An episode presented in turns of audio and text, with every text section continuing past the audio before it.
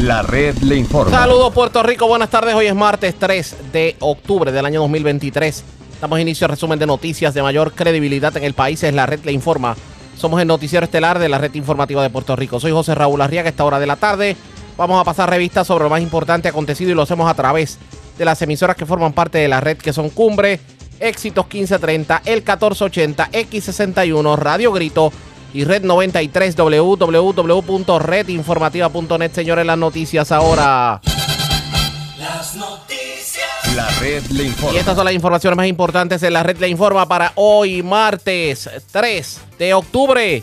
Supremo declara inconstitucional la colegiación compulsoria de los médicos. Hoy les tenemos en esta edición las dos caras de la moneda. Antonio Medina asegura que Jennifer González le miente al pueblo con su primera propuesta como candidata. El ex miembro de la Junta de Control Fiscal aseguró que la propuesta de la comisionada residente para pagar la deuda de la Autoridad de Energía Eléctrica no es real. Pero el jefe de campaña de Jennifer González sale en su defensa y asegura que la misma puede ser viable. De paso aseguró que la comisionada residente cuenta con la base y se pudiera repetir en esta primaria PNP lo ocurrido con Rosselló y Fortuño en su contienda primarista. Hablando de energía eléctrica, alcalde de Cuamo le pide a Luma que atienda de una vez y por todas los problemas de fluctuaciones de voltaje en su municipio. Se desahoga el exsecretario de Hacienda Raúl Maldonado luego de salir por la puerta ancha en caso criminal que se llevó a cabo en su contra. Populares acusan al Partido Nuevo Progresista de utilizar fondos públicos con un estribillo de campaña política para favorecer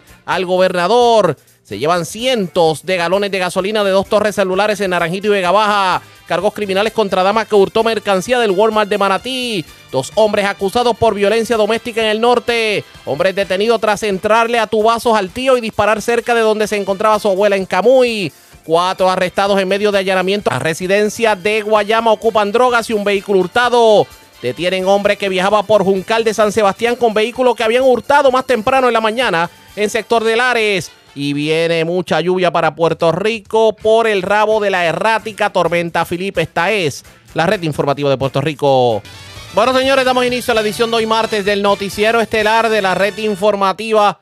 De inmediato a las noticias, el Tribunal Supremo de Puerto Rico decidió que el requisito de colegiación compulsoria para ejercer la medicina en el país es inconstitucional.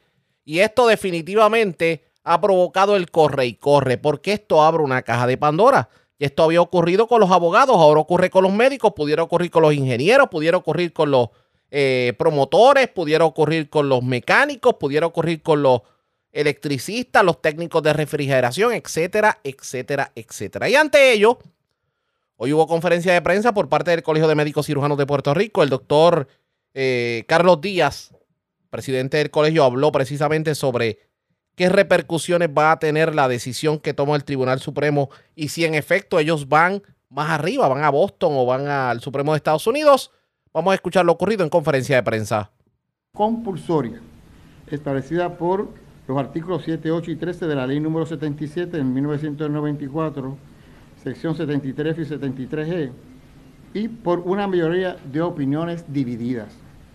Convencidos de que el requisito de colegiación compulsoria que se exige como condición para ejercer la profesión de la medicina es una medida de protección social que puede coexistir en nuestro ordenamiento jurídico con el derecho constitucional a la libre asociación y de que ambos derechos no se cancelan, sino que se complementan, volveremos en reconsideración al Tribunal Supremo. A la luz de la opinión dividida emitida por el Tribunal Supremo ayer, eliminando el requisito de ser miembro del Colegio de Médicos Cirujanos de Puerto Rico para obtener la licencia que autoriza practicar la medicina, acordamos e informamos al país lo siguiente. Uno, el Colegio de Médicos Cirujanos de Puerto Rico no está conforme con la decisión notificada ayer 2 de octubre del 2023, por lo que solicitará reconsideración ante el propio Tribunal Supremo. La opinión mayoritaria no toma en cuenta ni el deplora- deplorable, deplorable estado de los entes u organizaciones públicas que fiscalizan el funcionamiento del sistema de salud, lo que incluye, entre otros, y principalmente a la Junta de Licenciamiento, que obviamente no contó que parece que viera ficción de esta Junta, de su existencia y no de la realidad que vivimos los médicos, de su, de, su deplorable estado de funcionamiento. Lejos de ser redundante, la función complementaria y de apoyo al sostenimiento del sistema de salud que realiza el Colegio de Médicos Cirujanos es una fundamental, lo que se hace cada vez más evidente, no solo en los escenarios de los desastres naturales, como vimos con María y los contemblores y el envolvimiento del colegio directamente con las vacunaciones y con las pruebas que se hacían en estas facilidades y donde íbamos por todo Puerto Rico a llevar las vacunas y pruebas, como también en los desastres sino que no solo en escenarios de esto, sino en aspectos esenciales como la educación continua, la fundación médica y las funciones investigativas, educativas y de resguardo social, que no tienen paralelo en ningún otro colegio profesional de los que existen en Puerto Rico. Bien importante, aquí hay una fundación médica que se dedica hasta a, ayudar a los pacientes y a situaciones importantes del pueblo de Puerto Rico, que sale de los recursos del Colegio de Médicos y que se ha establecido para atender necesidades y para llevar muchas situaciones, muchos tratamientos, hasta muchas conferencias educativas al país, a la gente en diferentes eh, lugares de la isla. Como también, igual la parte de funciones investigativas y educativas. No hay colegio que tenga, que le dé a, una, a, una, a sus miembros una, una educación continuada tan completa como la que el colegio hace, que en sus convenciones tiene 20 créditos que son de los 20 créditos anuales, que son de los que la misma Junta de Licenciamiento le exige a los médicos. Nosotros otorgamos esto gratuitamente en diferentes actividades en los distritos y especialmente la convención. Como por ejemplo también cuando al, al DEA, se, los que son los que dan la licencia de narcóticos recientemente, decidió rápidamente exigir ocho horas de un, de un, de un requerimiento importante para los que le certifican la, la licencia de narcóticos federal, requirió un curso de ocho horas. ¿Y qué hizo el colegio? En dos semanas preparó ese curso y se lo dio gratuito a los médicos. Eso no lo hace ningún colegio. Eso es facilitarle la vida a los médicos para ayudarlos a que no se vayan de Puerto Rico, a que no vayan al éxodo, porque el gobierno hasta ahora no ha hecho ni un incentivo ni la Junta de Licenciamiento ha hecho un incentivo para detener a los médicos, pero nosotros sí, nosotros sí pudimos hacer eso, y lo hacemos en dos semanas, y gratuito, y todavía está gratuito ese curso. Y así nos mantenemos en vanguardia, decisión que tomen en donde quiera, el, el Colegio Médico responde inmediatamente a facilitar la vida a los médicos para que no se sigan yendo. Sí somos proactivos, sí somos preventivos, no estamos en la inercia que están los departamentos de salud y la Junta de Licenciamiento, que mientras ven esto no hacen nada nada para evitar el éxodo, pero sí el colegio lo hace y lo seguirá haciendo día tras día, porque esto no nos, no nos va a callar la boca. La salud es un valor supremo y un derecho de cada persona y tiene una dimensión social que supera por mucho las visiones ultraindividualistas que pretenden situar a la medicina en su práctica y a su organización profesional como un elemento apendiciario, algo ahí de un complejo ecosistema que está bajo asedio del mercado, Claro, el funcionario fue un poco más lejos y lanzó fuertes ataques por el hecho de que entiende que se tomó una decisión poco informada y sin tomar en consideración la realidad de la medicina. Vamos a continuar escuchando. En la opinión mayoritaria del Tribunal Supremo, ellos indican que lo que están eliminando y, hacen inconstitucional es la obligación sin embargo que se encuentran regulados bajo la Junta de Salud, bajo el Departamento de Salud. Pero ¿en qué medida si alguna entonces se afecta la salud pública en Arroyo y Habichuela para las personas que no entienden el planteamiento que están trayendo hoy? Mira, en la medida en que, primero va, tienes que partir de la, del hecho de que la Junta es inoperable. La Junta es una ficción. O sea, el tribunal está basado en que existe una Junta de licenciamiento que trabaja, pero no tiene los recursos, no tiene el personal, no tiene el interés, no tiene la voluntad, porque le he puesto recomendaciones hace un año y medio y ninguna las ha cogido. Voluntad de hacer nada. Está en una inercia, entonces esa es, pretende que todo lo que el colegio hace por los médicos, ellos lo van a hacer. Si hasta ahora, mira, yo estuve en un examen de médico y que luego se cambió de la Junta de Licenciamiento y esto sigue igual o peor. Aquí, aquí ya tú ves que la crítica es la licencia que no se le da a los estudiantes de medicina que salen especialistas, que es un lío cuando vamos. Aquí lo que tiene que haber es Aquí la ficción que tiene el Supremo, la ficción de que las juntas funcionan, aquí ninguna junta funciona en este país. Y por eso está el colegio de médicos apoyando. ¿Y por qué? Porque miren, la manera en que yo le facilito la vida a los médicos es la forma en que retenemos los médicos. Ellos no han hecho nada para detener médicos. Nosotros sí. Porque le ayudamos a los médicos en muchas cosas. Por ejemplo, por ejemplo, eh, estos cursos del DEA que salen sorpresivamente, la Junta lo va a dar.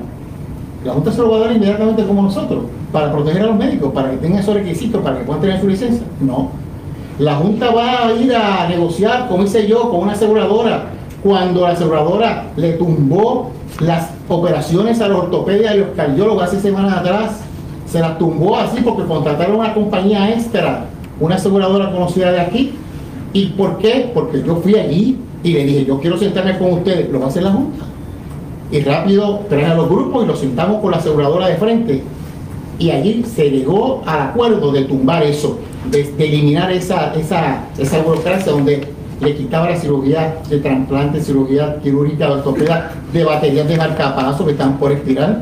Eso pretendían no aprobarlo esa compañía que esta aseguradora hizo. Y nuestra intervención logró que eso se hiciera junto con los grupos médicos. ¿Eso lo hace la Junta de Licenciamiento? ¿Va a hacer esa negociación? No. Esos médicos luego quedan así y que están motivando a que se vayan los médicos al éxodo.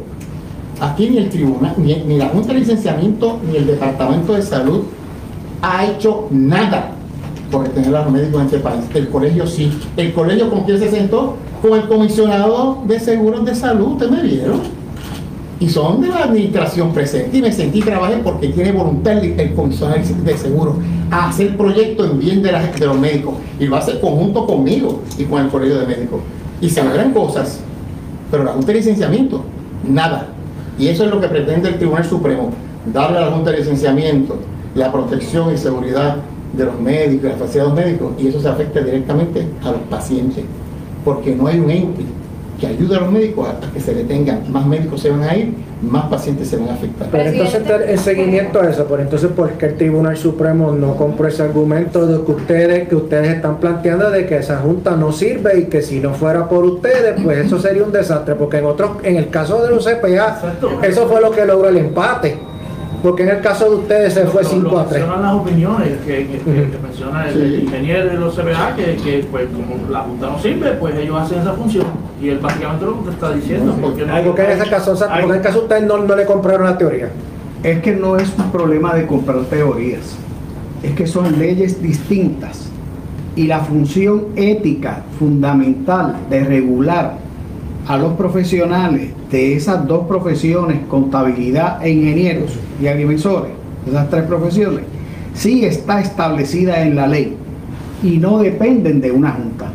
Por lo tanto, a base de ese hilito hicieron la distinción, aunque todos sabemos que por bien que deban estar hechas las edificaciones y las carreteras, y por bien que deban ser contadas las cuentas y las planillas, la salud, sin salud y sin vida no hay ni contabilidad ni estructura. Pero esa ficción jurídica le permitió aplicar una doctrina constitucional que, que obliga al Estado a ser lo menos invasivo o intrusivo posible si va a afectar un derecho fundamental, que en este caso es el derecho a la expresión. Por esa ficción jurídica y sin tomar en cuenta el contexto de la inoperancia de la institución en la que va a hacer descansar ahora todo lo que el Colegio de Médicos hace, eh, es que llegan a esa conclusión. Y yo me imagino qué pasaría si mañana le cae en la falda 25 toneladas de tarea a la Junta que no puede levantar una libra. Presidente, cuando el, doctor Pedro Rosselló González fue eh, gobernador, también des- eh, desertificaron al colegio, descolegiaron al colegio. Se le atribuye, entre otras cosas, a críticas que se hacían a la gestión que había en aquel momento de, en el Departamento de Salud. ¿Usted entiende, y le, le vuelvo a preguntar, que sus críticas a la administración han influido en alguna manera en esta determinación del Supremo? Vuelvo y te digo, eso en aquel momento era otra historia, ¿verdad? No fue el Supremo, en aquel momento fue una ley, una se aprobó una ley. existía. Pero Ah, una aclaración. En este momento esto es una, esto es un- una decisión. Vuelvo y te digo, eh, eso es parte, eso es parte, hay que aceptar que eso es- puede ser, puede ser parte. Yo no soy, ¿verdad? No podemos decir que, que esa es la única razón, ¿verdad? Pero yo espero que, que si fue así, si fue así, o si hubo esto, pues yo respeto al Tribunal Supremo, ¿verdad? Que respetar a nuestro máximo tribunal. Pero, pero es lamentable. Yo Espera el presidente del Colegio de Médicos de que no, no haya sido un acto revanchista por las posturas que ha asumido en contra del gobierno y tomando en consideración que hubo como que votación partidista en medio de, de la decisión del Supremo. Así las cosas, ellos van a apelar la decisión del Supremo precisamente en cuanto a la colegiación y de no tener éxito aquí en el Supremo de Puerto Rico, seguirán a otros foros más altos que terminará ocurriendo pendientes a la red informativa. Presentamos las condiciones del tiempo para hoy. Hoy martes, la tormenta tropical Philip dominará el patrón climático durante los próximos días. Aunque no se esperan condiciones de tormenta tropical, su influencia provocará episodios de lluvia generalizada durante el resto de la semana, aumentando el potencial de inundaciones y deslizamientos de tierra. En el mar las condiciones estarán peligrosas para bañistas y operadores de pequeñas embarcaciones, sobre todo en la costa norte. En la red informativa de Puerto Rico, este fue el informe del tiempo. La red le informa. Señores, regresamos a la red Le Informa. Somos el noticiero estelar de la red informativa, edición de hoy martes. Gracias por compartir con nosotros. Antonio Medina, el único puertorriqueño miembro de la Junta de Control Fiscal y quien culminó sus labores en el ente regulador el pasado domingo, tildó la propuesta de la comisionada residente Jennifer González de saldar la deuda de la Autoridad de Energía Eléctrica de un golpe y porrazo utilizando fondos del gobierno como una simple estrategia política en sus aspiraciones a la gobernación en el próximo cuatrienio. De hecho, Medina Comas, en entrevista con el rotativo cibernético iboricua.com, fue más allá y aseguró que Jennifer González le miente al país al decir que la isla puede pagar esta deuda. Vamos a escuchar las declaraciones de Antonio Medina. Hay gente que lo ve como algo beneficioso porque crea estabilidad. Pero ese puntualmente es uno de los roles críticos de la Junta. Pero entonces esta propuesta que sale de la comisión reciente a hacer diciendo, no, nosotros lo que vamos a hacer es pagarle, pagar la deuda de cantazo, eso tiene posibilidad, Aquí- eso, aquí- o eso es mucho plomeo de, eso es de una campaña o eso es una posibilidad real. Le o- tengo que decir a la comisionada, después de cuatro días en campaña, es fácil es resolver la quiebra de prepa. Vamos a pagar los bonistas. Dale. ¿Cómo es posible que cuatro días después de que se tira candidata di- le diga a Puerto Rico, le mienta, diciéndole, vamos a pagar los bonos de Puerto Rico? Si llevamos en quiebra desde el 2015, ¿con qué dinero lo va a hacer? ¿De dónde va a sacar los fondos? Si en Puerto Rico no hemos tenido dinero ni para pagar las pensiones.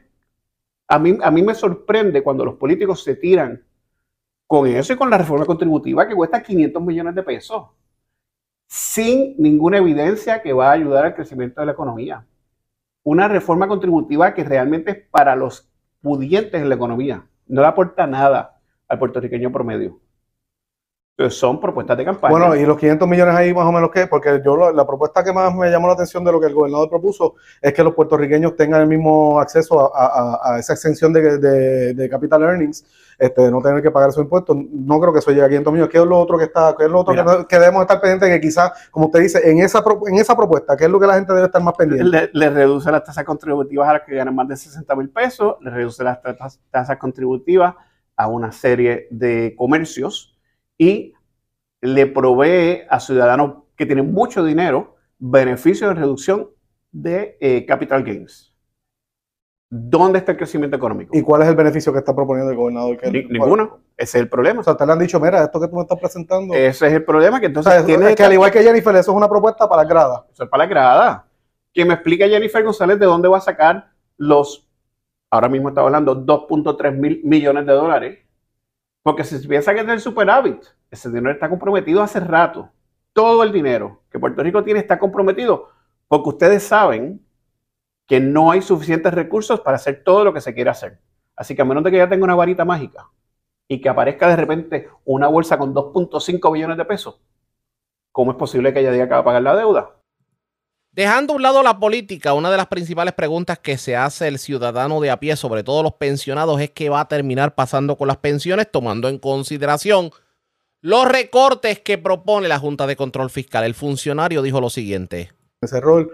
De lo que se está hablando de adentro y lo que pueden esperar. ¿Qué pueden esperar estas, estas personas de Puerto Rico? Las personas, esto es una isla de personas mayores, esto es una isla, ¿verdad? Nosotros quisiéramos tener más jóvenes, pero esa es la- nuestra realidad. Estas personas que fueron pensionados, que trabajaron en el gobierno 30 años, ¿qué usted le dice? Es uno de los, de los logros más importantes míos en la Junta de Supervisión Fiscal. Yo me aseguré como el único puertorriqueño en la Junta que se recibiera 100% del retiro a todos los retirados. No se dejó de pagar un peso retiro. A nadie le hizo falta, en todo el proceso de reestructuración, a nadie le hizo falta su cheque del retiro. Llegaron los cheques. Y hacia el futuro está estructurado para que los cheques de retiro salgan o del presupuesto anual, que eso se llama PayGo, o como hablé ahorita. Ese superávit está comprometido, porque entonces la Junta lo que hicimos fue parte del superávit que vamos a tener en los próximos 10 años, se está guardando para ponerlo en los fondos de retiro, porque no, tenemos certeza de que va a pasar de aquí a 10 años, pero los retirados tienen que seguir cobrando. Entonces, ¿cómo Jennifer me va a decir que usan los chavos del retiro del futuro para pagar la deuda del pasado de prepa? Hace cero sentido. Pero nosotros tenemos una responsabilidad porque nos los exige la ley promesa. La caja tiene que cuadrar, lo que nosotros proponemos tiene que hacer sentido desde el punto de vista financiero y por tanto nos aseguramos que los retirados cobren, nos aseguramos que a los bonistas se le va a pagar con una reducción significativa. En PREP estamos proponiendo una reducción de 80% de los bonos y más del 50% de los clientes de prepa no van a tener un impacto en su factura.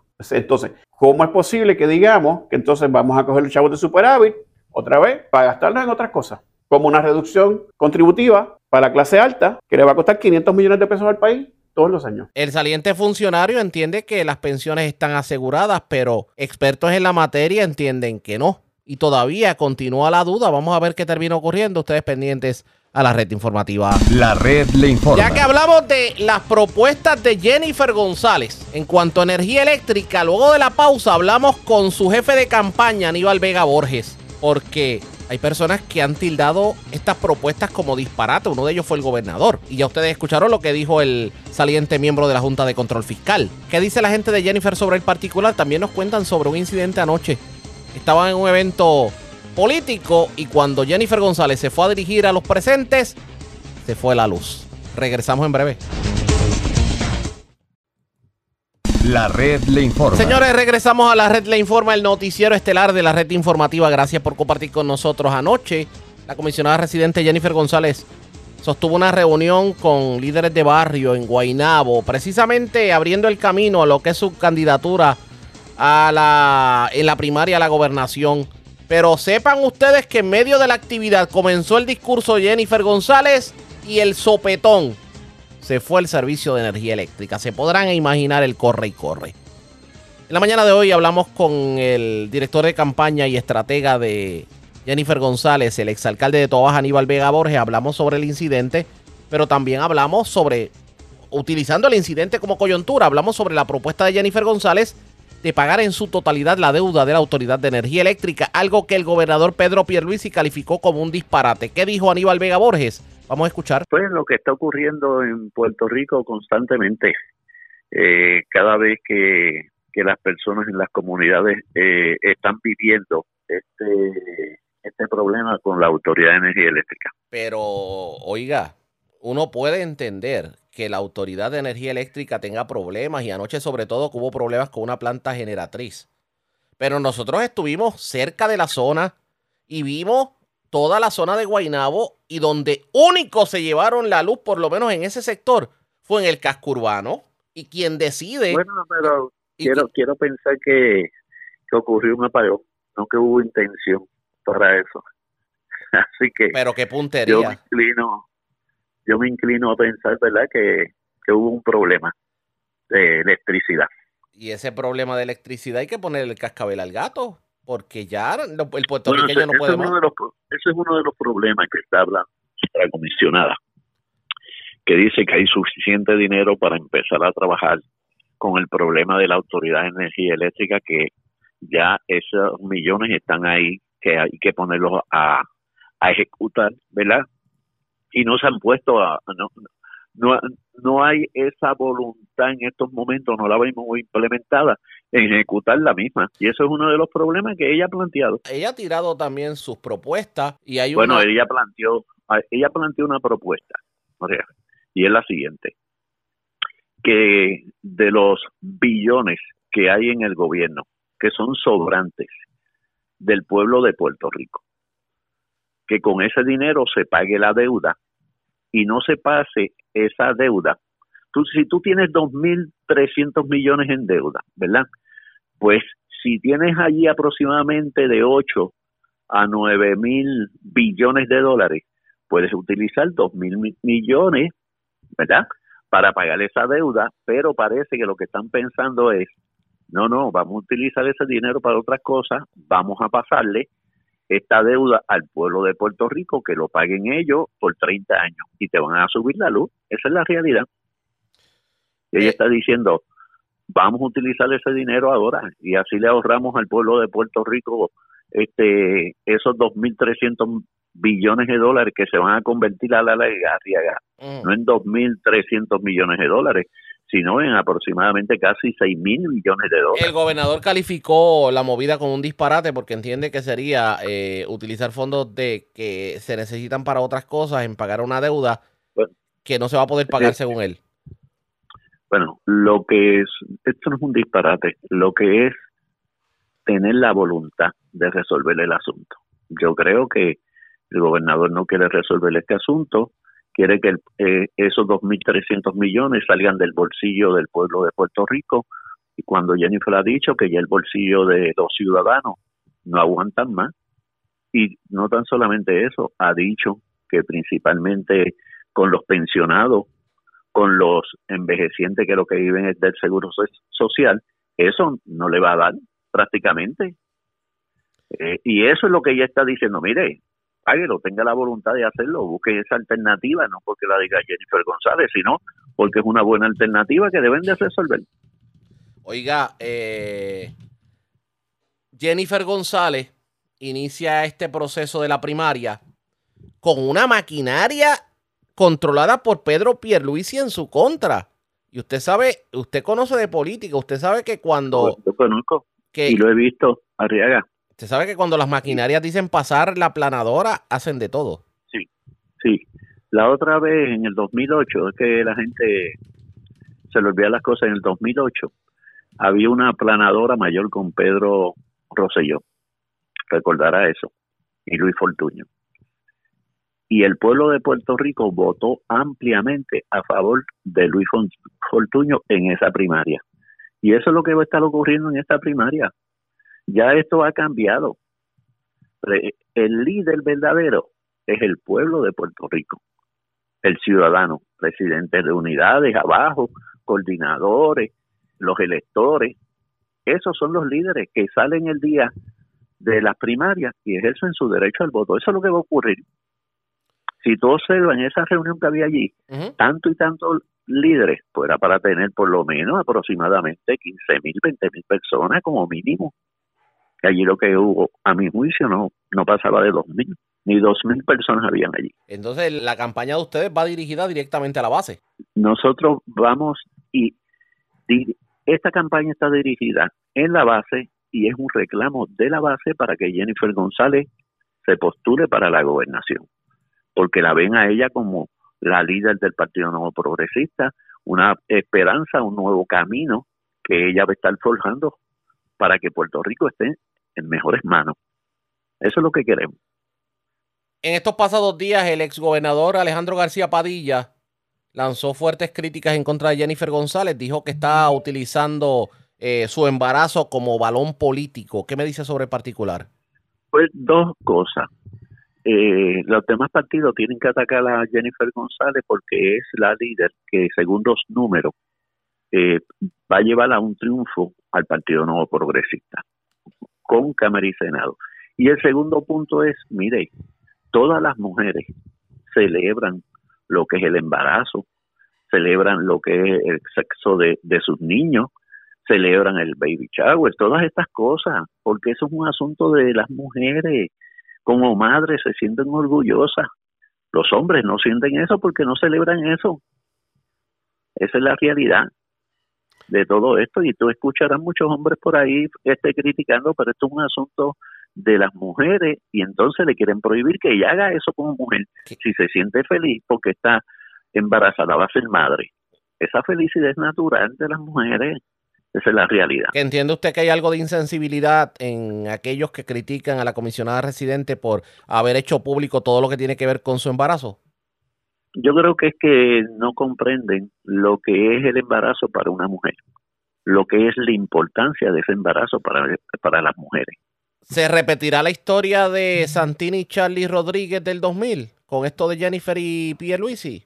Bueno, yo creo que la que se va a estar repitiendo es la primaria de Pedro Rosselló y Luis Fortuño, donde Pedro Rosselló tenía la mayoría del liderato y eh, Luis Fortuño tenía el pueblo. En esta, Jennifer González tiene el pueblo y Pierluisi tiene el liderato allí de los, los líderes con él. Dígame algo, usted que es parte del equipo de, de Jennifer González, aquí se habló del nombre de Elías Sánchez. Y, e inclusive eh, Quiquito Meléndez se alejó de, de Jennifer González porque entendía. Pero, pero, ¿tú crees que Quiquito Meléndez se iba a alejar porque estaba Elías Sánchez? Primero, que Elías Sánchez nunca ha estado. Esa es la realidad, por lo menos que a mí me conce. Yo he estado en, la, en las reuniones y eso y nunca he visto. ¿Usted no lo ha visto? A Elías, ay, yo por lo menos no lo he Ni, ha, visto. Y segundo ni ha participado, ni ha dado opiniones, ni controla nada. nada. Ni, nada. ni, tra- Y- ni tras bambalinas, y lo nada. Segundo es, lo segundo es, yo creo que este, eh, Quiquito Meléndez se, se mantiene neutral en la campaña porque entiendo que tuvo un diálogo con Jennifer y Jennifer le dijo que tenía un candidato que no era él. ¿Qué es Lefran? Le- ayer vimos a Lefran Fortuño por allí, No, él, él, él ha dicho bien claro que, que él no es. pero el candidato que va a acompañar a Jennifer pudiera sorprender al país. Ella, ella lo va a anunciar en su momento. Pero no es Quiquito Meléndez y usted entiende que por eso Quiquito se enchismó y se fue. Bueno, infiero, yo no sé si eso es correcto, pero infiero, porque el hecho de haberse ido, porque que Elías, pero sabe que Elías no está en esta campaña, me extrañó eso. Expresiones del otro alcalde de Toa Baja, Aníbal Vega Borges, actual estratega político de Jennifer González. De hecho, Jennifer González estaría anunciando en estos días eh, básicamente quién va a acompañarla en la papeleta como candidato a la comisaría residente. Lo cierto es que ya sabemos que no es Quiquito Meléndez y ya sabemos que Quiquito Meléndez pudo haber puesto pies en polvorosa precisamente por esta situación. Así que vamos a ver cómo fluye la política puertorriqueña. Ustedes pendientes a la red informativa. La red le Nos informa. vamos a una pausa cuando regresemos las noticias del ámbito policíaco más importantes acontecidas. Entre las que tenemos que destacar, se reportaron varios escalamientos en diferentes partes de Puerto Rico. También una persona está viva de milagro luego de haber sido herida de bala en Juncos. Otra persona también herida de bala en un incidente ocurrido en Corozal. Y radicaron cargos criminales contra un hombre por violencia de género, un hecho ocurrido en el municipio de Florida. A la pausa, regresamos. La red le informa. Señores, regresamos a la red Le Informa. Somos el noticiero estelar de la red informativa edición de hoy, martes. Gracias por compartir con nosotros. Vamos a noticias del ámbito policíaco. Comenzamos en el sureste de Puerto Rico. Cuatro personas fueron arrestadas en medio de un allanamiento a una residencia del barrio Jobos de Guayama. Allí también se ocupó drogas y un vehículo que figuraba hurtado. También una embarcación se ocupó para investigación. Información con Yachira Velázquez, oficial de prensa de la policía en Guayama. Saludos, buenas tardes. Buenas tardes. Agentes de la División de Vehículos Hurtados de la Policía arrestaron a cuatro personas y recuperaron una guagua con gravamen de hurto producto de los trabajos de diligenciamiento de una orden de allanamiento en el barrio Jobos de Guayama. Los agentes arrestaron a dos mujeres de 81 y 62 años que se encontraban dentro de la residencia, donde además ocuparon 17 bolsas tipo ciclos con marihuana y una guagua Tacoma que fue recuperada como hurtada en San Juan en octubre del año pasado. En la intervención se arrestaron también dos hombres de 31 y 57 años en posesión de aparente crack. Se ocupó para investigación una embarcación cuyo número de serie de manufacturero se encontraba sobrepuesto y un auto marca Mitsubishi modelo Lance en posesión de los arrestados. El caso será consultado con la Fiscalía de Guayama, quien determinará si procede la erradicación de cargos. Se le exhorta a la ciudadanía que de poseer alguna información que ayude a los esclarecimientos de estos casos, favor de llamar al 787-866-2020 o de manera confidencial al 787-343-2020. Buenas tardes a todos. Igual a usted también. Gracias, era Yakira Velázquez, oficial de prensa de la policía en Guayama, de la zona sureste. Vamos a la zona de la montaña, porque delincuentes escalaron un establecimiento en la zona de Adjunta, específicamente el vagón de Armando Luis en el barrio Yayales. En Adjuntas, de allí se llevaron herramientas valoradas en sobre 9 mil dólares. Información con Karen Martel, oficial de prensa de la Policía en Utuado. Saludos, buenas tardes. Saludos, buenas tardes. Agentes del negociado de la Policía de Puerto Rico adscritos al precinto de adjuntas investigan un escalamiento ocurrido ayer en horas de la mañana en la carretera 135, kilómetro 18.4 en el barrio Yayales, en el vagón de Armando Luis et Adjuntas. De acuerdo a la información preliminar, informa perjudicado que alguien le ocasionó daños a los dos candados de la puerta de entrada de dicho vagón, obteniendo acceso al mismo y apropiándose de varias herramientas de gasolina marca Steel valoradas en aproximadamente 9 mil dólares. El caso fue referido a la División de Delitos contra la Propiedad del 6 Utuado para continuar con la investigación. Gracias por la información. Buenas tardes. Muy buenas tardes. Gracias. Era Karen Martel, oficial de prensa de la Policía en Utuado, de la zona de la montaña. Vamos a la zona centro-oriental de Puerto Rico. Es un hombre de 36 años, está vivo de milagro luego de haber recibido un impacto de bala en medio de un incidente violento ocurrido en la calle Guaybaná, esto en la barriada Flores de Juncos. Información con Luis Franco, oficial de prensa de la policía en Cagua. Saludos, buenas tardes. Sí, buenas tardes. Eh, informan los compañeros del distrito de Junco que en horas de la noche de ayer eh, se recibió una llamada a través del sistema de emergencias 911 alertando a las autoridades sobre disparos ocurridos en la calle Guaybaná de la barriada Las Flores en Junco. Según se informó y en circunstancias que aún siguen siendo investigadas, un hombre de 36 años, identificado como Miguel de Jesús Ruiz, resultó con una herida de bala en su pierna izquierda, este siendo transportado a una institución hospitalaria en condición estable. Agentes adscritos a la División de Homicidios del Cuerpo de Investigaciones Criminales del área de Caguas investigan. Gracias y buenas tardes. Y buenas tardes para usted también. Gracias, era Luis Franco, oficial de prensa de la policía en Caguas, de la zona centro-oriental. Vamos a la metropolitana y a la norte. En la zona metropolitana, una persona resultó con golpes y laceraciones luego de, ser agredida en el estacionamiento del Embassy Suites en Isla Verde. Además, vivo de milagro se encuentra un hombre que fue herido de bala, un hecho ocurrido frente al cementerio de Corozal. Información con, con Kenny Ojeda, oficial de prensa de la policía en el cuartel general. Saludos, buenas tardes. Buenas tardes para todos.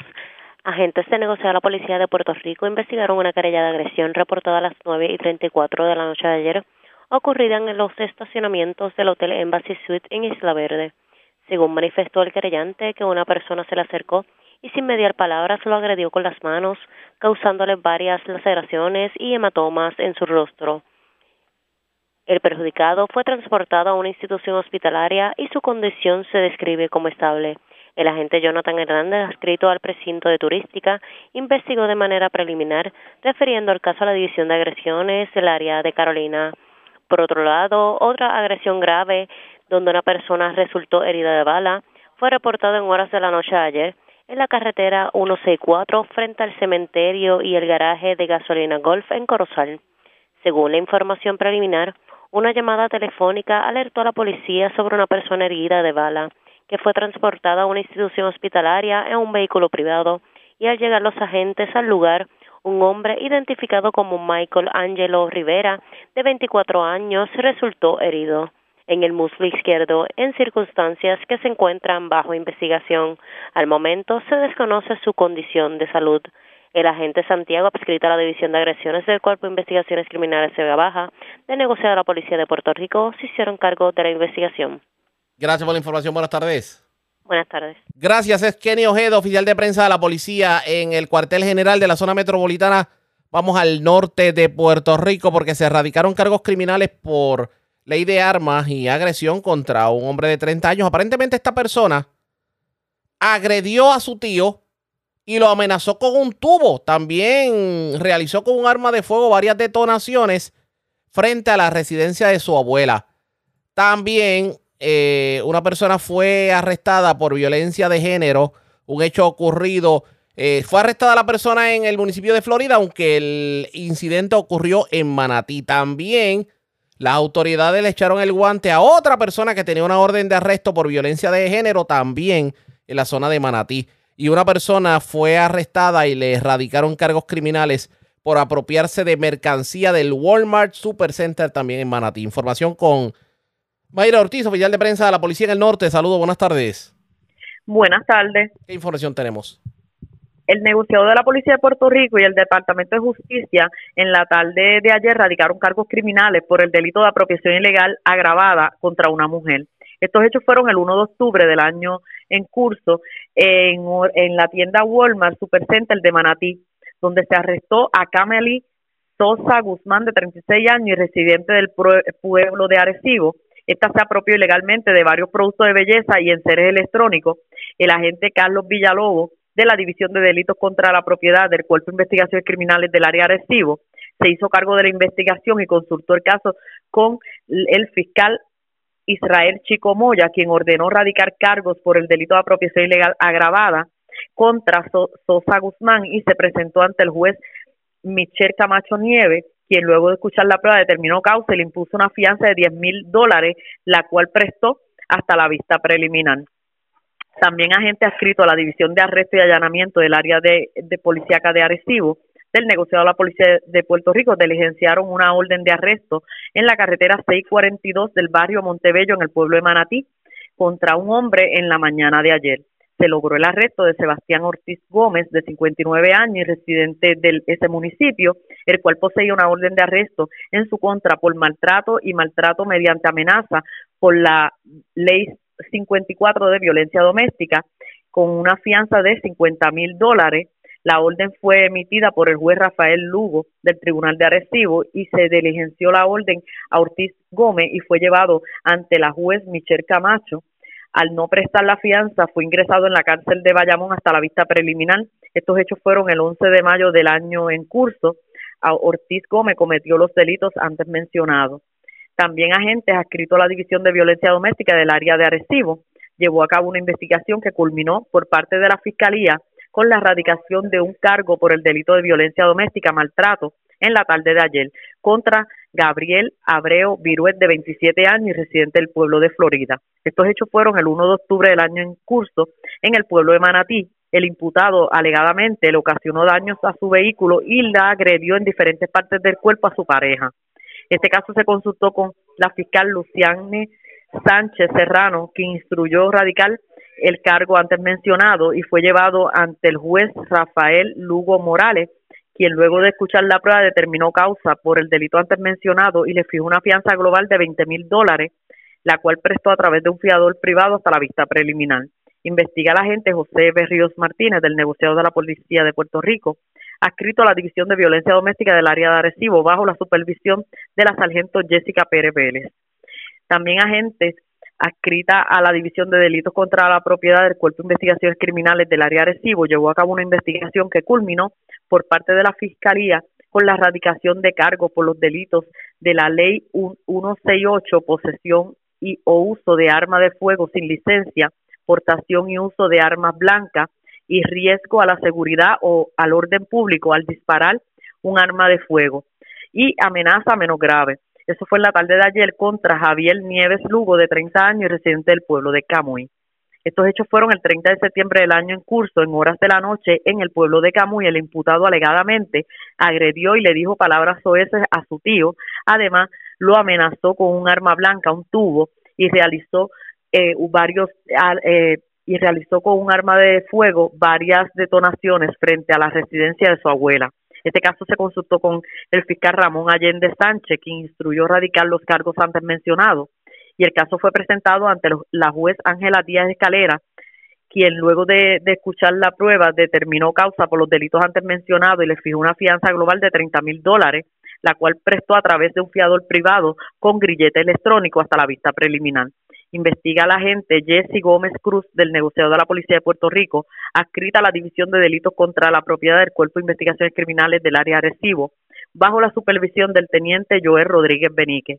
hasta el momento esas son las novedades que tengo en el área Arecibo. Que pasen buenas tardes. Y buenas tardes para usted también. Era Mayra Ortiz, oficial de prensa de la policía en Arecibo del Norte. Vamos a la zona norte metropolitana porque se llevaron diésel de dos antenas de telecomunicaciones, una en Vega Baja y otra en Naranjito. Iliana Echevarría, oficial de prensa de la policía en el cuartel general con detalles. Saludos, buenas tardes. Muy buenas tardes, saludos a todos. Tenemos por información que agentes del negociado de la Policía de Puerto Rico, adscrito al distrito de Naranjito, investigaron una apropiación ilegal reportada a eso de las 5 y 8 de la tarde de ayer en el barrio Cedrabajo, sector La Antena del mencionado municipio. Según informó el querellante de 49 años, empleado de la compañía Claro, que alguien le ocasionó daños a las cadenas del portón principal, logrando acceso a los predios de los terrenos de la empresa, apropiándose ilegalmente de más de 400 galones de diésel, los cuales se encontraban en el interior de un tanque de reserva. La propiedad hurtada al momento no ha sido estimada.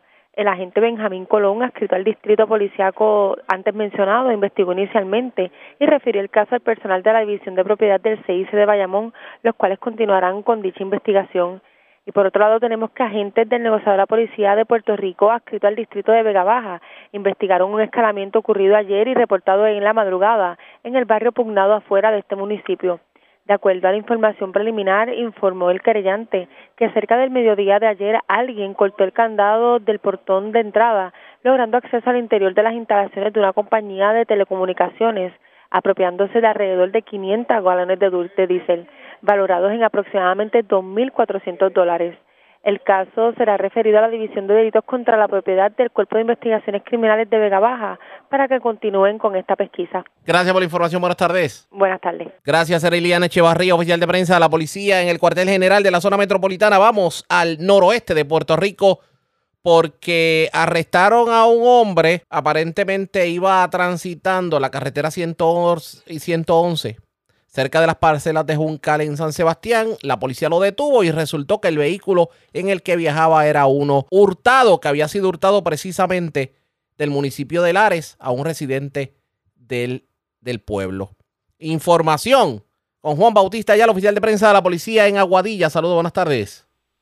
Saludos, buenas tardes para ti, Diego, buenas tardes para el público Radio Escucha. Como mencionaste, a eso de las 9 de la mañana de hoy, personal del Distrito Policíaco de San Sebastián, adscritos al negociado de la Policía de Puerto Rico, realizaron una intervención en la carretera 111 cerca de las parcelas del barrio Juncal de esa población, donde lograron el arresto de un sujeto a quien sorprendieron conduciendo un vehículo reportado como hurtado.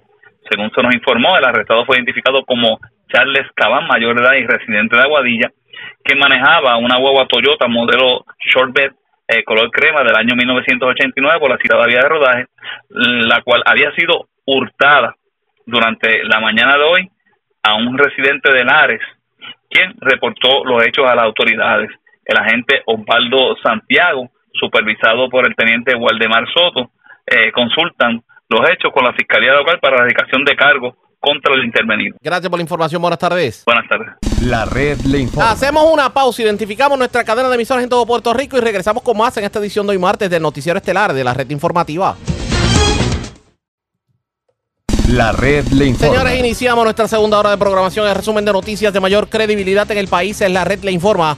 Somos el Noticiero Estelar de la Red Informativa, edición de hoy, martes 3 de octubre. Vamos a continuar pasando revistas sobre lo más importante acontecido y lo hacemos a través de las emisoras que forman parte de la red, que son Cumbre, Éxitos 1530, el 1480, X61, Radio Grito y Red 93, www.redinformativa.net. Señores, las noticias ahora.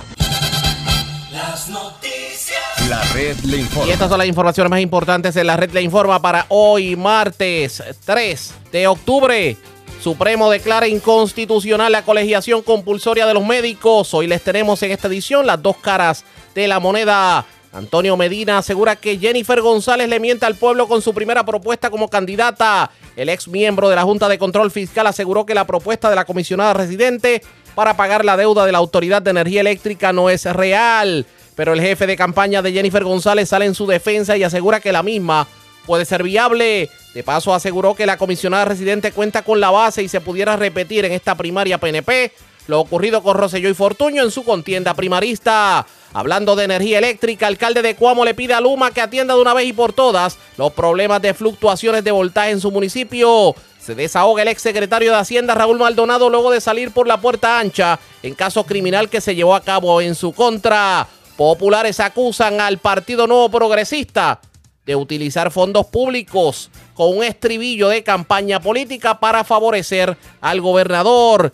Se llevan cientos de galones de gasolina de dos torres celulares en Naranjito y Vega Baja. Cargos criminales contra dama que hurtó mercancía del Walmart de Manatí. Dos hombres acusados por violencia doméstica en el norte. Hombres detenidos tras entrarle a tubazos al tío y disparar cerca de donde se encontraba su abuela en Camuy. Cuatro arrestados en medio de allanamiento a residencia de Guayama ocupan drogas y un vehículo hurtado. Detienen hombre que viajaba por Juncal de San Sebastián con vehículo que habían hurtado más temprano en la mañana en sector de Lares. Y viene mucha lluvia para Puerto Rico por el rabo de la errática tormenta Felipe. Esta es la red informativa de Puerto Rico. Bueno, señores, damos inicio a la segunda hora de programación en Noticiero Estelar de la red informativa. De inmediato las noticias, el pasado viernes la juez Yasdel Ramos del Tribunal de San Juan no encontró causa para juicio contra el exsecretario de Hacienda Raúl Maldonado por presuntas violaciones a la ley de ética gubernamental y por perjurio bajo el Código Penal al supuestamente omitir ingresos de sus informes. Y esta ha sido otra derrota más para los fiscales del panel del FEI. Pero en el caso de Raúl Maldonado, en, estos últimos años ha tenido que vivir literalmente la Santa Inquisición, pero el tiempo parece que nuevamente le dio la razón. Y hoy tuvo la oportunidad de desahogarse con la periodista Yoda Virella de Metro, acompañado de su abogada, la licenciada Mayra López Mulero. ¿Qué será de ahora en adelante? ¿Cuál será el futuro del otrora secretario de Hacienda Raúl Maldonado? Vamos a escuchar lo que ocurrió en la entrevista. Bueno, estoy muy contento porque mi equipo legal pudo demostrar lo que habíamos dicho del día número uno, que no, había, no, no existían méritos para este caso, que esto simplemente fue una persecución selectiva y maliciosa contra mí por haber denunciado la mafia institucional que gobierna este país. Este caso pudo haber, eh, bastante, fue bastante técnico. Eh, licenciada, ¿usted entiende que pudo haberse atendido por la vía administrativa de la Oficina de Ética Gubernamental en lugar de llegar hasta esta fase? Indudablemente, nosotros le dedicamos muchísimo tiempo al estudio integral de todas las disposiciones que están contenidas en la ley de ética gubernamental y sorpresivamente para nosotros, este caso, contrario a 9.899 casos que la auditora dijo haber llevado en auditorías eh, desde su función, jamás llegaron a un proceso criminal. Si tú analizas las disposiciones de la ley de ética, tú vas a entender que antes de llegar al extremo de procesar a un funcionario público por situaciones que tienen que ver con información que se incluye en los informes financieros, pues uno se queda atónito porque las disposiciones de la propia ley exigen que se agote un remedio y que se le dé una oportunidad real y una audiencia al funcionario que tiene que dar explicaciones porque a juicio de la auditora hay unas incongruencias que requieren una explicación. Por situaciones insólitas, todo eso se le garantizó a 9.899 funcionarios, con excepción de don Raúl Maldonado, pero gracias a Dios, pues hay ocasiones en que las cosas caen por su propio peso. Y pudimos demostrar que aquí hay incluso un procesamiento selectivo. Y es bien interesante porque cuando tú evalúas la ley de ética gubernamental, hay unas multas para funcionarios que no rinden el informe. Y ahí tenemos dos ejemplos concretos. Tenemos a Melissa Romero y tenemos a la licenciada Uxo. Ellos se han negado como congresistas o cabilderos bajo las disposiciones de esa ley especial. Eh, pues ellos dicen, yo no voy a rendirle cuentas a ética sobre mis finanzas. Y a esa gente no les pasa nada, excepto darle una palmadita en la mano y eso no se hace. En el caso particular de don Raúl Maldonado Gautier, se le trató como un vil criminal a pesar de que siempre rindió y reaccionó a los requerimientos de ética gubernamental, no obstante, ellos insistían en no estar complacidos con ninguna respuesta del funcionario, a pesar de que habían fundamentos sólidos que demostraban que esas partidas a las que se refieren las acusaciones habían sido atendidas responsablemente por el funcionario y simplemente la, auditora Simio decidió cerrarle la puerta a don Raúl arbitrariamente porque según el criterio de ella era un patrón de conducta de demasiada incongruencia, pero no dijo que los requerimientos, todos los requerimientos que se le hicieron y que no se refieren a las acusaciones fueron satisfechos responsablemente por el funcionario. Así que aquí hay, un, aquí hay algo raro. Sí, y me gustaría añadir algo ahí, y es que no solamente eh, contestamos todos, sino que en el proceso con el FEI, en diciembre del 2021, la licenciada voluntariamente ofreció que yo fuera a darle evidencia a ellos, llevar nuestro perito, o sea, todo lo que se vio en el tribunal, ofrecimos llevárselo a ellos antes de comenzar este proceso, y el día antes de la reunión nos la cancelaron. Y es muy importante lo que dice don Raúl, porque fueron muchas las instancias en que esta abogada tocó a las puertas del fiscal Catalá, de Miguel Colón y de Núñez Corrada para mostrarle el producto de nuestro esfuerzo como defensa y presentarles las pruebas que podían aclarar las interrogantes que ellos tenían. Y inicialmente se nos representó que estaban en disposición de compartir impresiones al extremo de que yo les dije a ellos, mira, trae al perito tuyo y yo traigo al mío. Y vamos a hacer un esfuerzo analítico de altura intelectual para llegar a un entendido y para poderles demostrar a ustedes que están equivocados con respecto a sus conclusiones. ¿Qué fue lo que hicieron? En aquel momento, el perito que yo había identificado es el licenciado Edwin Maldonado, eh, y ahí, fue que, fueron contra o le dijeron que no podía no podían utilizar ese periodo. Maldonado es un catedrático de la Escuela de Derecho de la Universidad de Puerto Rico.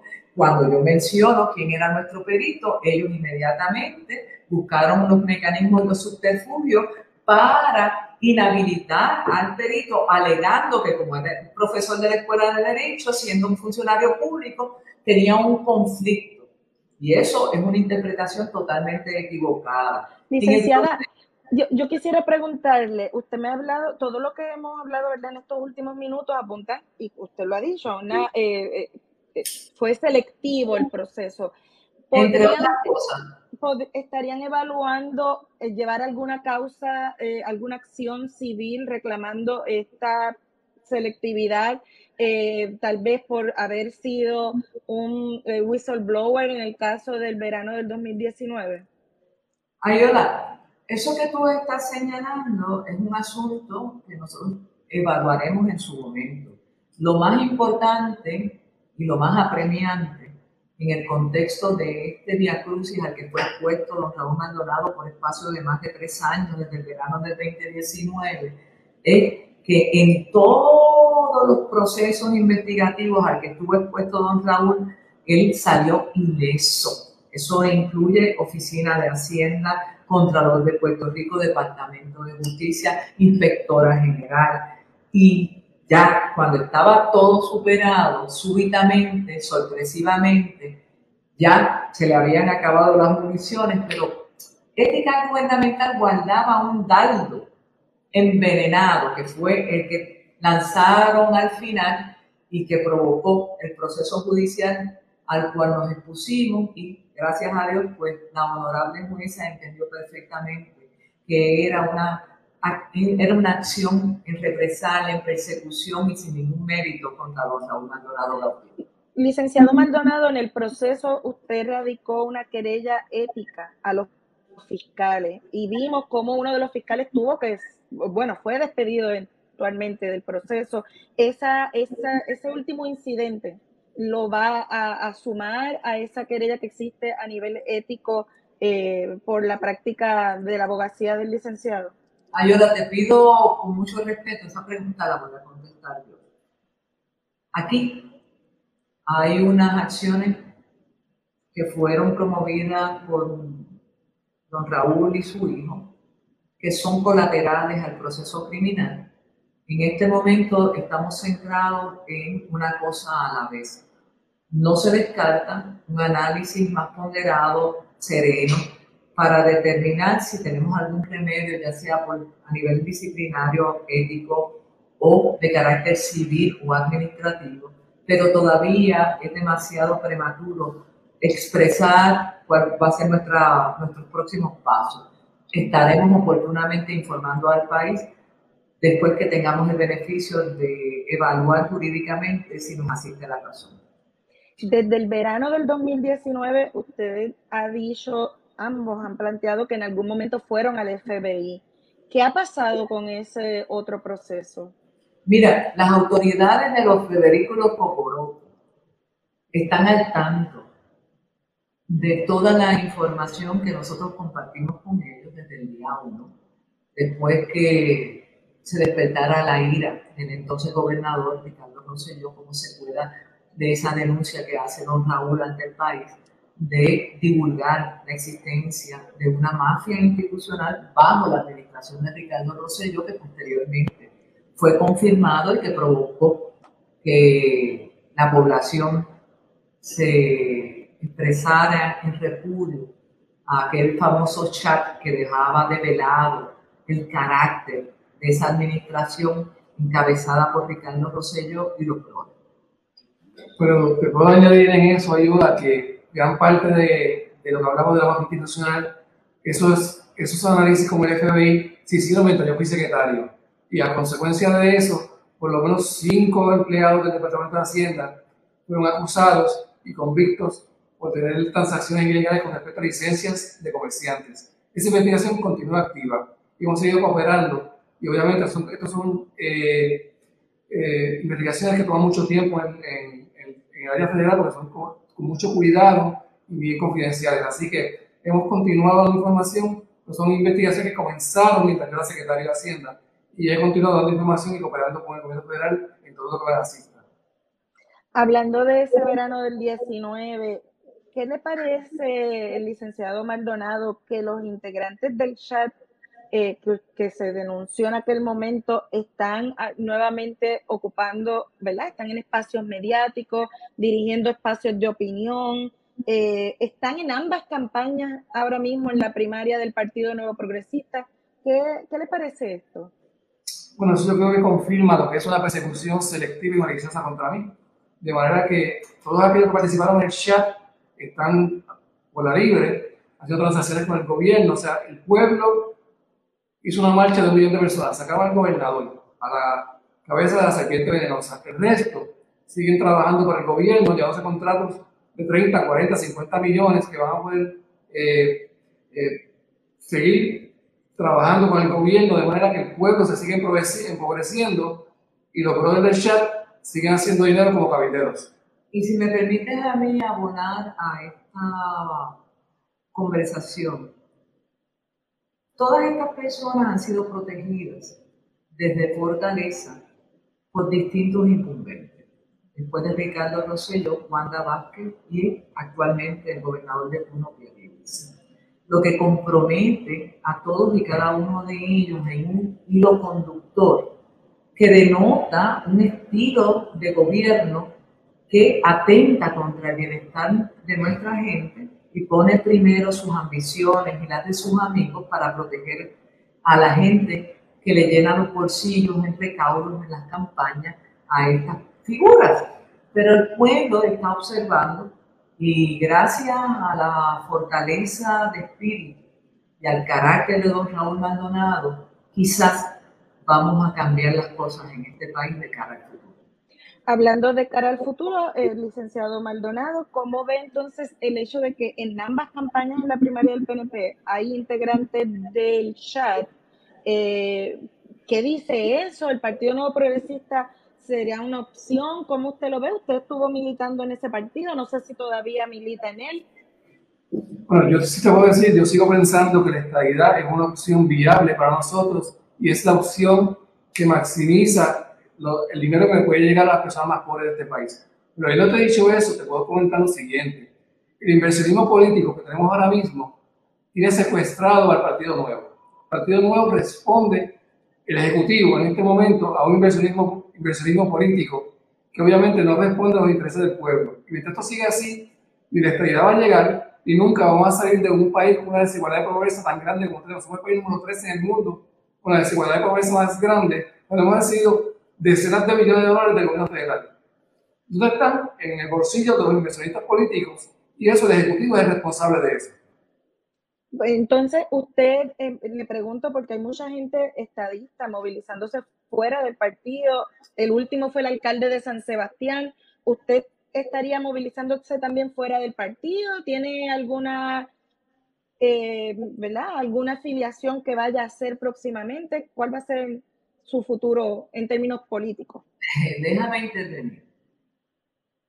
Don Raúl Maldonado en este momento es una figura que está luchando por que no se confunda el espectador y demostrando su integridad y compromiso con nuestra gente. Le sirvió en el pasado, no vamos a hablar del futuro, pero indudablemente don Raúl Maldonado Gautier tiene que hacer un proceso de introspección para determinar si el ideal en el que él cree está bien representado en el Partido Nuevo Progresista o si hay que buscar otro nicho para adelantar esa causa en aquellos que confían en que ese es el destino idóneo para Puerto Rico de cara al futuro.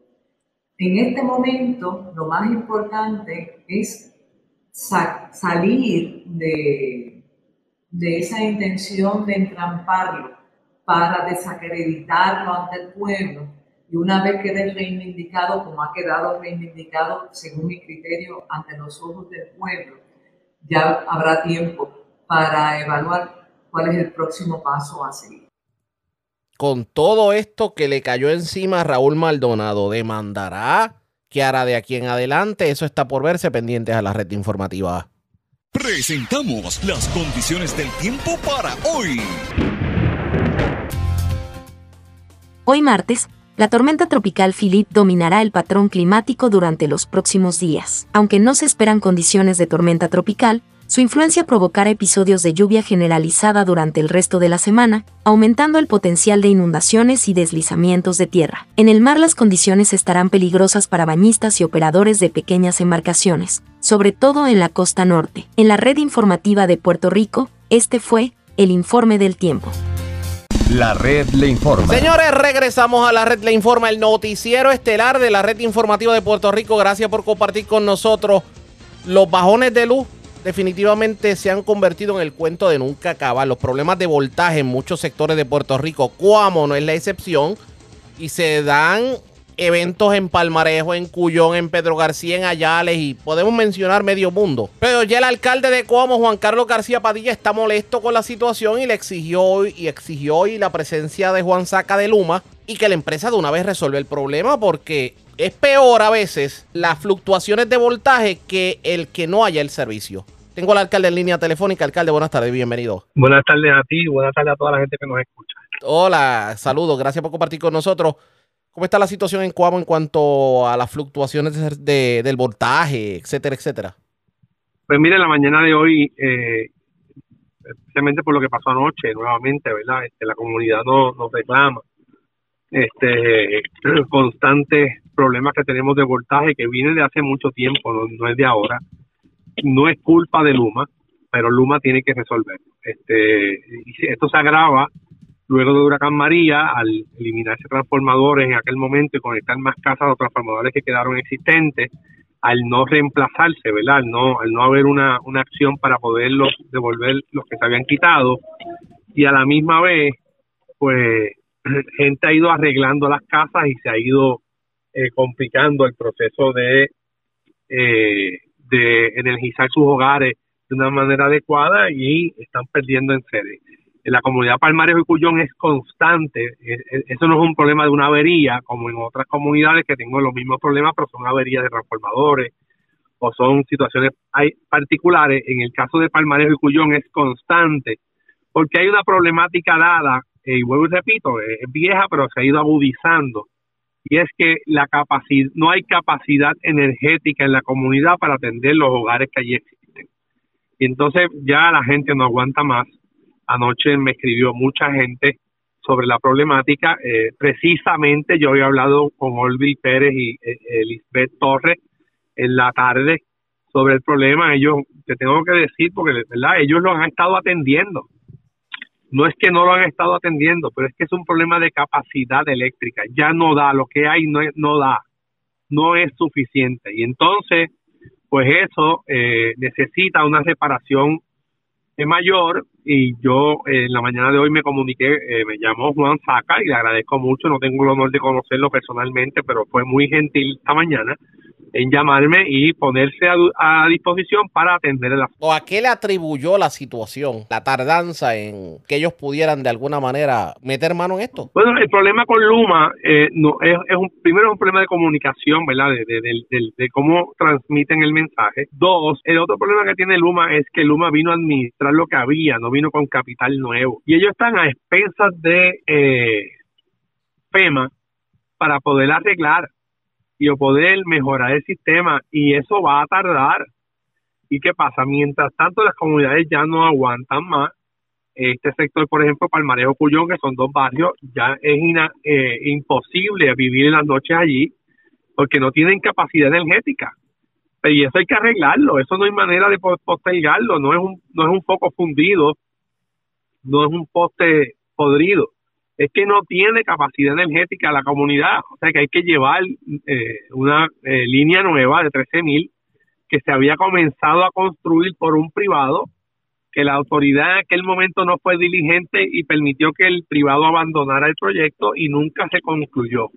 Pues este proyecto hay que concluirlo porque, porque no hay capacidad energética en la comunidad. No existe, no hay manera. Ya ellos cambiaron capacitadores, ellos cambiaron transformadores, ellos eliminaron puntos calientes, ellos eliminaron vegetación. Yo, yo no te puedo decir que no lo han hecho, sí lo han atendido. El problema es que ya llegamos al próximo paso. Tú agotaste todos los remedios que tenías disponibles. El problema sigue igual o peor. Bueno, pues entonces es un problema de capacidad energética. Pues tienes que traer una línea nueva. ¿Y usted cree que por fin se le va a poner el cascabel al gato? ¿Usted está por lo menos satisfecho con el hecho de que Juan Saca al menos se haya comunicado con usted? Bueno, yo, yo estoy satisfecho que el presidente de la corporación me llamó y que me dijo que iba a tomar acción pertinente para poder resolver el problema. Yo, yo estoy consciente por la experiencia que tenemos, por el diálogo con, con los mismos eh, eh, ingenieros de la autoridad, de que, de que la solución es un, una nueva línea de 13 mil eso no, no existe otra alternativa. Por eso yo estoy, yo estoy esperanzado en que cuando él haga las consultas y haga todo el ejercicio que va a hacer, pues vamos a llegar a la conclusión de que hay que construir la de 13.000 y que se comience a construir, porque no es difícil, es, es sencilla, es una línea sencilla. Vamos a ver qué termina ocurriendo. Aprovecho que lo tengo en línea telefónica, ya que estamos hablando de energía eléctrica. ¿Qué pasa por su mente cuando escucha que vamos a tener que pagar 3 dólares con 25 centavos adicionales por kilovatio hora en esta factura de octubre, noviembre y diciembre en cuanto a energía eléctrica se refiere? Mira, pues es otro golpe para el bolsillo del consumidor. Este, la inflación nos, nos está matando. Este, eh, aunque se ha detenido un poco, pero el golpe fue duro. Este, en los pasados meses, especialmente en los alimentos, en la canasta básica, este, que ha trastocado la vida de todos los puertorriqueños, ahora eh, pagar más por el servicio de energía eléctrica pues, pues, pues complica y más en una etapa tan, tan, tan difícil como la Navidad. Este, y yo sé que pues, pues el barril de petróleo ha subido muchísimo, eh, pero yo no me puedo, lo que yo no estoy de acuerdo con Genera, por ejemplo, es que, que las, las plantas son unas, unos cachivaches viejos, bueno, pues todavía antes de asumir la responsabilidad para este trajeron ¿verdad? Pues tienes que actuar rápidamente. Este, en ese sentido, yo te voy a estar convertido en un hecho político, lo cual yo no, yo no quiero que, el asunto de Guamo sea un hecho político. El asunto de Guamo es un asunto de, hacerle justicia a los residentes de mis comunidades y eh, el hecho de, de la electricidad es un hecho que nos debe, lo debemos atender de una perspectiva como pueblo más que como partido, porque eh, la, la, electricidad es fundamental en el desarrollo económico, en el desarrollo social y en la salud. O sea que hay que atenderlo de una manera responsable y pues, pues se debe manejarlo del aumento porque no no no no no no, no viene bien. Vamos a estar pendientes. Gracias por haber compartido con nosotros. Buenas tardes. Era el alcalde de Cuamo, Juan Carlos García Padilla. Vamos a una pausa. Regresamos con más. Tenemos más noticias del ámbito policiaco. Y tenemos que hablar también de Filip. Porque, señores, Filip ha puesto a todo el mundo. Bueno, los meteorólogos definitivamente se la han gozado con Filip llega, no llega, llegaba, no llegaba. Ya, ya se supone que no pase por Puerto Rico, pero viene lluvia, señores. Bastante lluvia. La necesitamos definitivamente. Hablamos del, del tema luego de la pausa. En esta edición de hoy del Noticiero Estelar de la Red Informativa. La red le informa. Regresamos a la red le informa, el noticiero estelar de la red informativa de Puerto Rico. Gracias por compartir con nosotros hoy el presidente del Partido Popular Democrático, Jesús Manuel Ortiz, en unión al secretario general del partido, Gerardo Toñito Cruz, y varios líderes de la colectividad llevaron a cabo una conferencia de prensa y están denunciando el que supuestamente se están utilizando fondos públicos para hacer campaña a favor del gobernador Pedro Pierluisi. ¿A qué se refieren? Vamos a escuchar parte de la conferencia de prensa. Todos los que ocupamos una posición pública tenemos la responsabilidad de utilizar de manera adecuada el dinero que está destinado o que debería estar destinado para los servicios que el país necesita. Durante la pasada campaña electoral, y precisamente dirigiéndonos al tema que nos atañe en la mañana de hoy, este fue uno de los anuncios publicitarios que acaparó los medios de comunicación de todo el país. Y voy a dejar, pueden mirar esta pantalla aquí para que puedan observar el anuncio al que estoy haciendo referencia. Tienes razón en eso, Pedro. tanta necesidad y hay los fondos federales. pero tú lo vas a poner a correr. Voy a hacer que las cosas pasen. Y ahora con todo esto de manufactura que vamos a hacer. Y creamos empleo. Y buscamos la igualdad. Eso es. Por nuestra tierra bella, por Puerto Rico. Soy Jennifer González y apruebo esta mensaje. Como ustedes pueden observar en ese anuncio, que fue parte de la campaña de 2020, hay una frase que llama la atención en todo el video que le hemos presentado previamente. Tenemos tanta necesidad y hay los fondos federales. Pero tú lo vas a poner a correr. Voy a hacer que las cosas pasen. Durante el mensaje de presupuesto del gobernador del año 2023, Pedro Pierluisi acuñó en más de una ocasión como lema principal de aquel mensaje la siguiente frase, haciendo que las cosas pasen, hecho que fue reseñado por los medios de comunicación en todo Puerto Rico.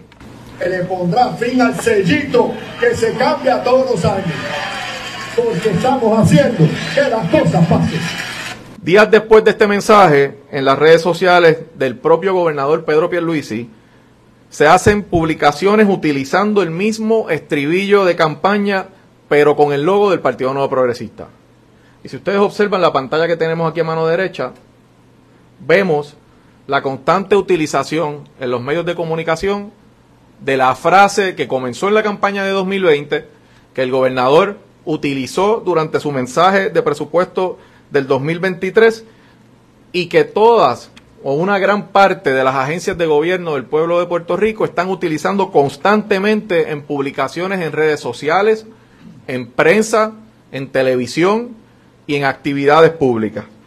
En los pasados meses hemos visto un esfuerzo publicitario gigantesco de parte del gobierno de Puerto Rico, del gobierno del PNP, utilizando la frase haciendo que las cosas pasen en anuncios de prensa, redes sociales y billboards.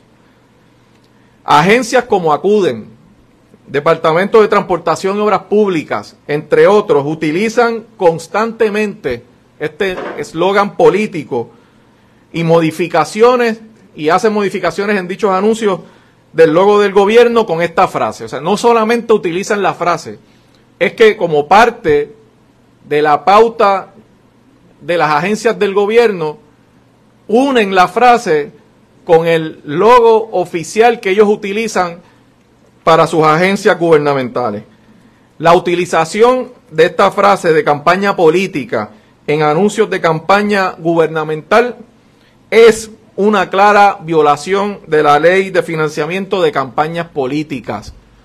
No solamente es que tratan de engañar al país, al mezclar y al cruzar la finita o la fina línea que debe haber entre lo que es una campaña política y lo que es ser un funcionario de gobierno donde se le debe servir a todo el mundo, es que utilizan fondos públicos en ese esfuerzo.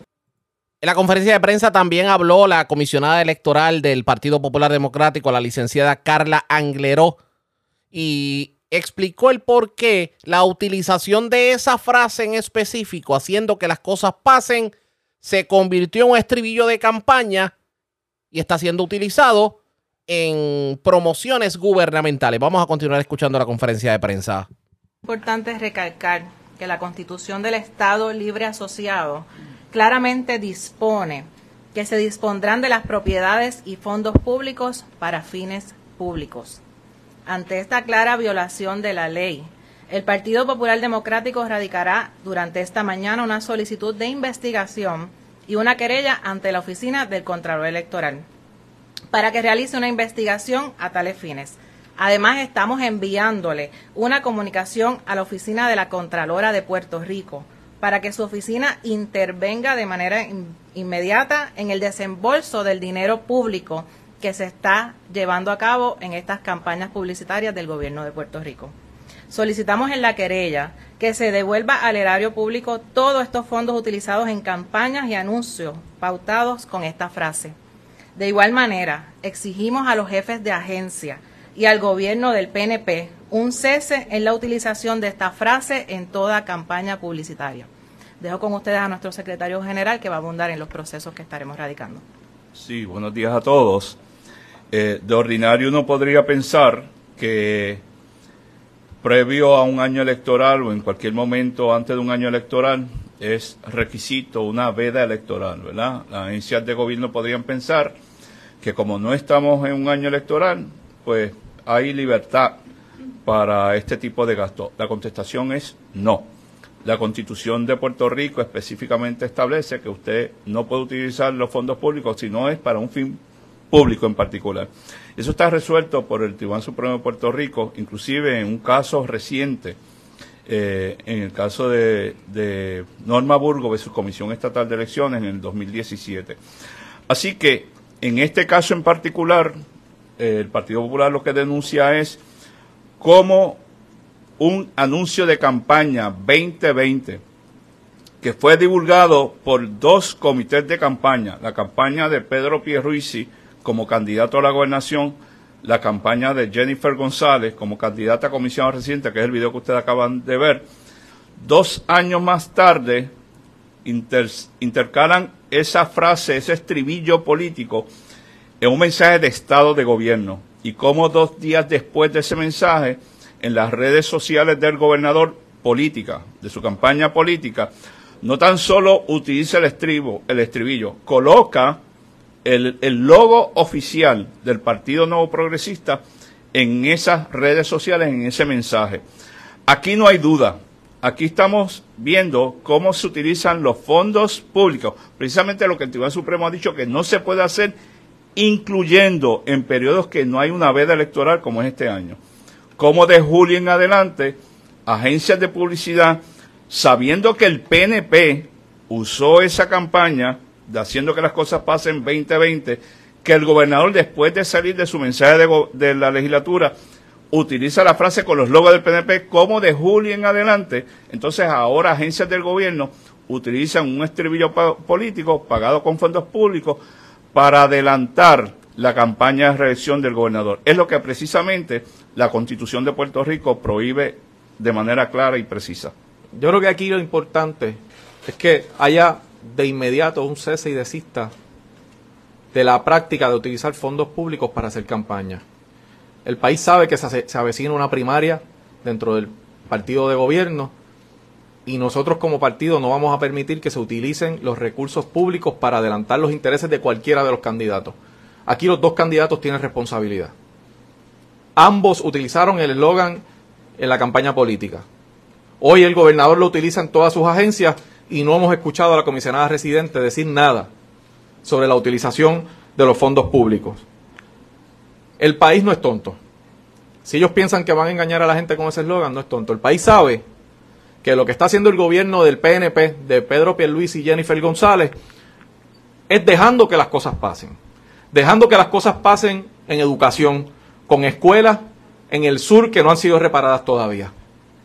Con, más de 7 mil millones de dólares de fondos federales de recuperación que no se utilizan en la reparación de las escuelas. Sí, están dejando que las cosas pasen en familia, con más de 200, 200 plazas de trabajador social sin ocupar, con la oficina de la Procuradora de las Mujeres sin los recursos para combatir la alta incidencia de violencia de género. Sí, están dejando que las cosas pasen en seguridad pública, con un departamento de seguridad pública que no sirve y que mantiene a todas las agencias que están debajo de su sombrilla sin poder operar efectivamente.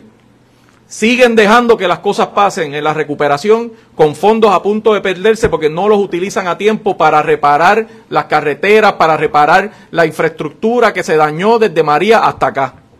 Mientras ellos siguen dejando que las cosas pasen y el país va hacia atrás en calidad de vida, utilizan fondos públicos para hacer campaña. Mientras van por mal camino el gobierno de Pedro Pierluisi y Jennifer González y dejando que las cosas pasen, el Partido Popular no va a permitir que utilicen los fondos del pueblo de Puerto Rico para hacer campaña.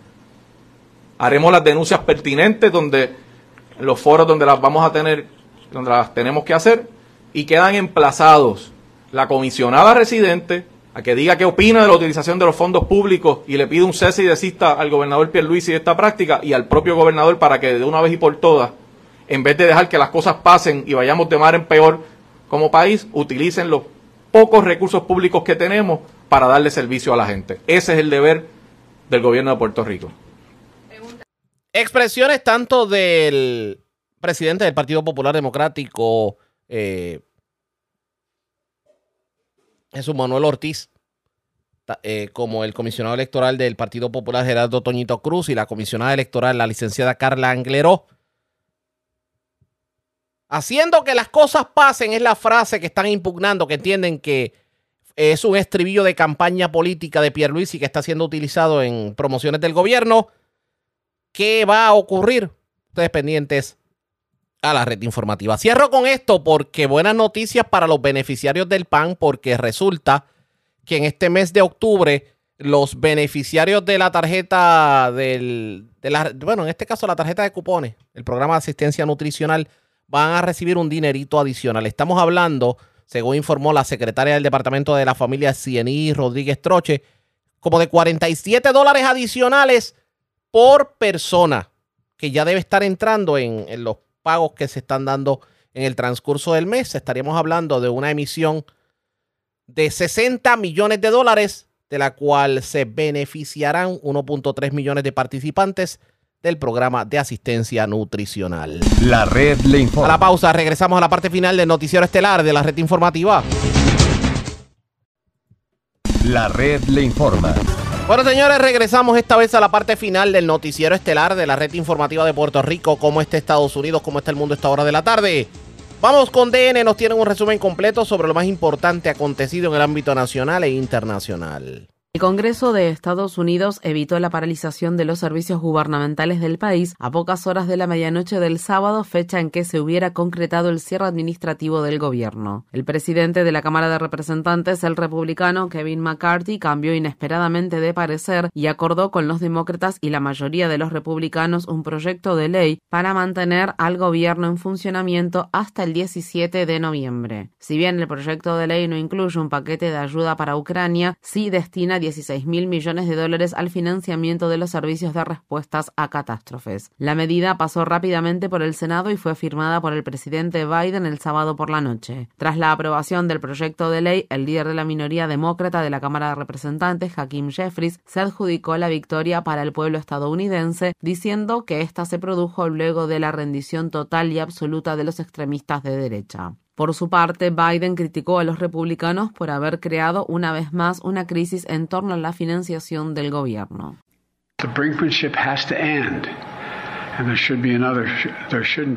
La estrategia política de ir al límite tiene que terminar y no debería haber otra crisis de este tipo. No hay excusa para que haya otra crisis. Por lo tanto, insto encarecidamente a mis amigos republicanos en el Congreso a que no esperen. No pierdan el tiempo como lo han hecho durante todo el verano. Aprueben un acuerdo presupuestario de un año de duración. Honren el acuerdo que hicimos hace unos meses.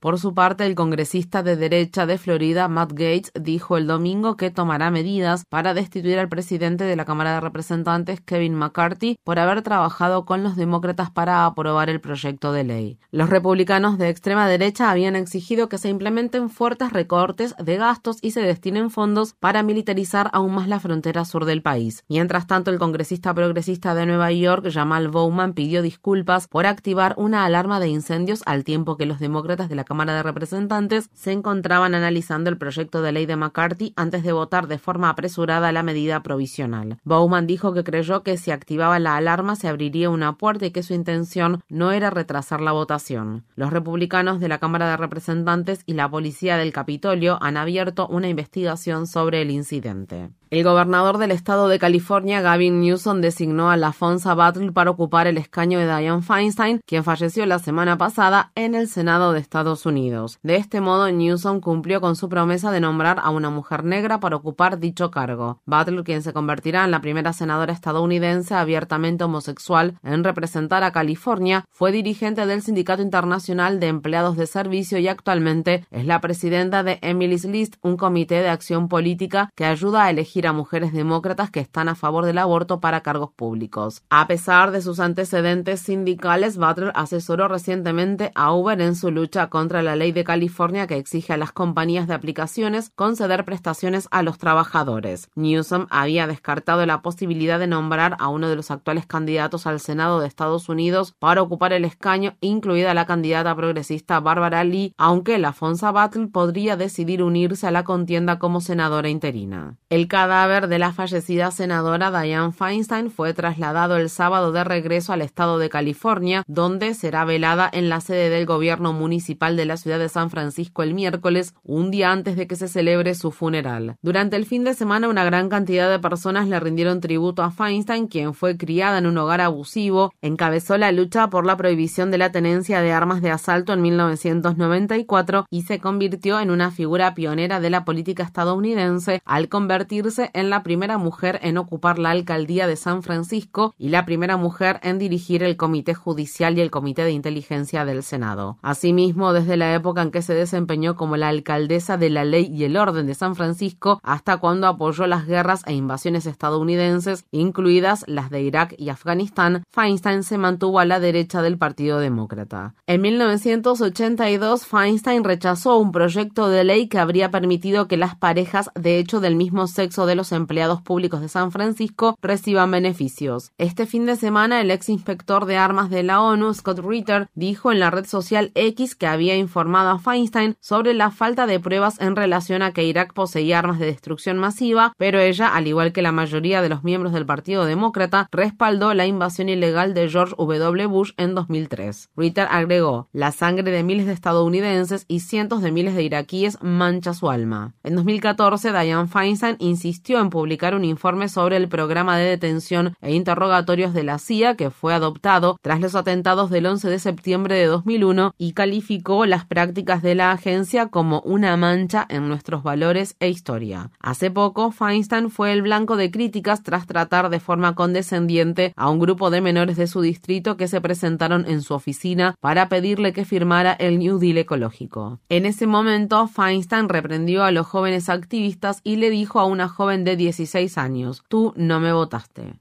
La gobernadora de Nueva York, Kathy Hochul, declaró el estado de emergencia el viernes luego de que una serie de lluvias torrenciales provocaron inundaciones repentinas en el valle del río Hudson, la isla neoyorquina de Long Island y la ciudad de Nueva York. El diluvio convirtió las autopistas en ríos embravecidos y paralizó la mitad del sistema de metro de Nueva York. El aeropuerto internacional John F. Kennedy recibió más de 20 centímetros de lluvia en solo 24 horas, un récord histórico de precipitaciones que la gobernadora Hochul atribuyó a la crisis generada por el cambio climático. And of course, we know this is a result of climate change. Por supuesto que sabemos que esto es el resultado del cambio climático. Desafortunadamente, esta es la nueva normalidad y nos obliga a estar más preparados que nunca. Esta nueva normalidad requiere que nos enfoquemos en la resiliencia para evitar los terribles impactos que podrían producirse si no estamos preparados para la próxima tormenta.